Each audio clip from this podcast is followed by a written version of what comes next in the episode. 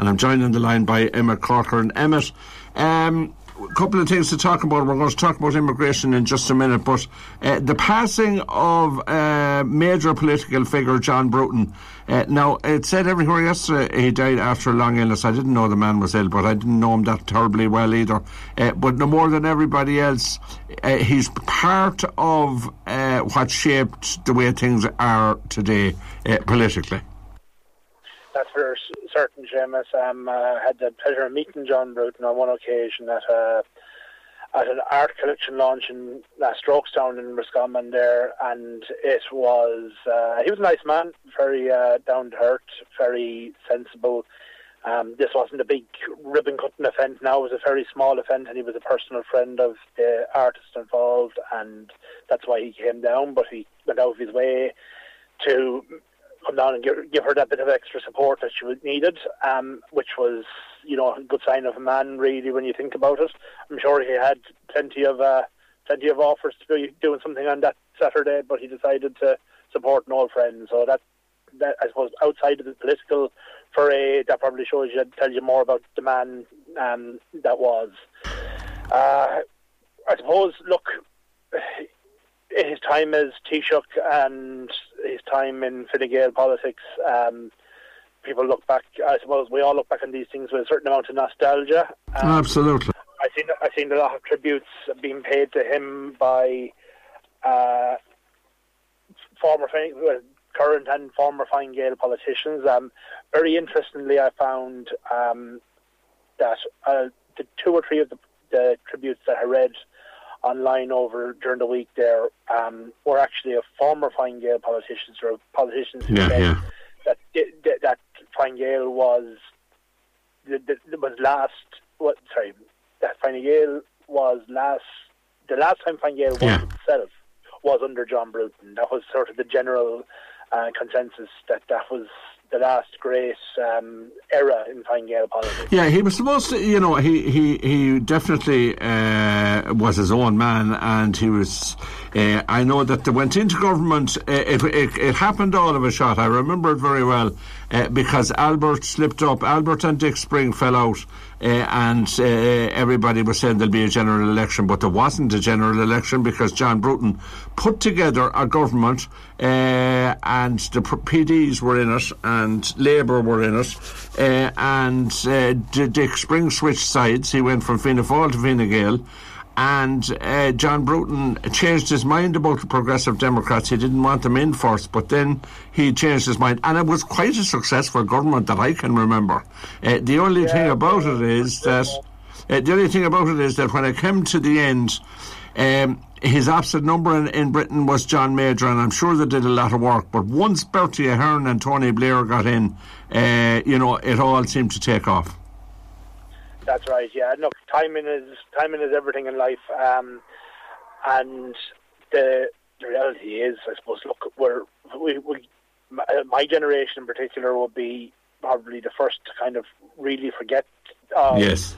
What this island was really like before before that peace accords um, came into play, came into being, um, and that you know multiple politicians of all colours in Ireland um, including um, Charlie Haughey right through to Bertie Ahern, had a huge body of work to do to get us to peace on this island. Um, and everyone's contribution to that um, can't be underestimated. Absolutely. That was John Bruton and uh, Ayesha Greva Anam. Now, uh, the immigration uh, problem, well, I don't know whether it's a problem or not, but uh, some people would say it's a huge problem. Other people would say uh, it's not. Uh, there was a march the other day in Dublin, and as I was to off air, uh, depending on what your social media you look at, some people said there was thousands at it. it was, I don't think it was featured on the news at all. So I'm sure that, like a lot of those things, uh, the truth is uh, probably in between, but it is becoming an issue whether we like it or not. Yeah, um, like it's, it's good as you say, the truth is somewhere in between. As I would say, there's your story, my story, and the truth is in the middle somewhere. Um, and look, the the march that took place, um, somewhat pointed and probably, you know, for the average punter, what you'd say maybe a little bit um, extreme exactly approach. But look, the the long and the short of it is that there has been a sea change in Irish political um, dialogue over the last month, um, where you now see the establishment parties like Fine Gael and Fianna Fáil um, addressing uh, immigration as an issue, um, taking uh, opposite stance um, to the stance they've taken up to now. That's right. It was um, there'd be a moral and legal obligation to offer uh, protection.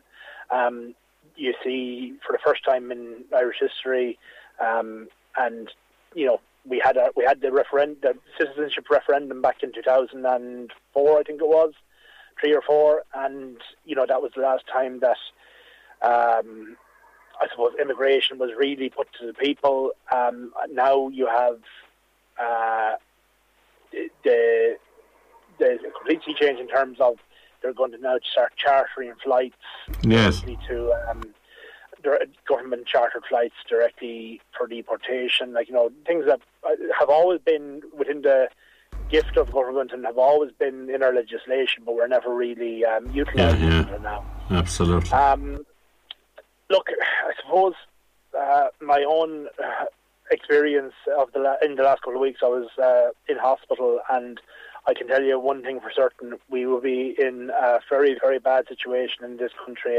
if we hadn't um, migrant nurses and doctors. Absolutely. service in our hospitals, and I'm sure that is true of so many walks of life. Um, I, I, agree with you 100%, yeah. Um, but I, the, I suppose problem from the government's perspective is you can't continuously say that there's no issue at all with something when there clearly is an issue in some elements of it. Now, that doesn't mean you throw out the baby with the bathwater. No, no, no. Um, and I think that's the nuance of this discussion, and that's the nuance that I suppose it might, might have been missing from the March during the week. Um, and it's definitely a nuance that's been missing from um, political dialogue for the last number of years. I totally agree with you. Yeah, they have to. They you know, it it always ends up that it has to be fair in and in the middle. The argument. I mean, going to either extreme is going to achieve absolutely nothing. Exactly. Yeah, it's going to achieve nothing. And but I I feel I suppose it's a harsh criticism of government, but I think it's probably a fair one that their reluctance to deal with this in a nuanced and um, sensible and centre of the road manner for the last number of years has sowed and probably watered and nurtured the seeds of dissent um, and has pushed people that would normally not have a strong opinion one way or the other on these issues to having very strong opinions uh, one way or the other. And I suppose that's where you, when you lose the ability to um, discuss things openly and respectfully uh, and taking differing viewpoints on board without falling out or without resorting to name calling and um, labeling, then that's when you lose.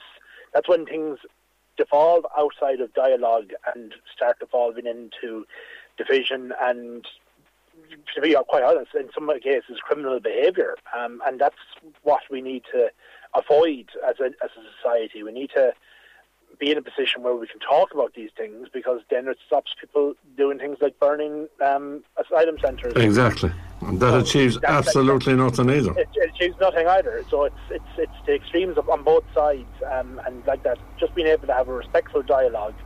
Um, is like a pressure release valve uh, when these situations start developing. Um, you're not forced to one extreme or the other because you can actually have a conversation about it and deal with it openly and frankly.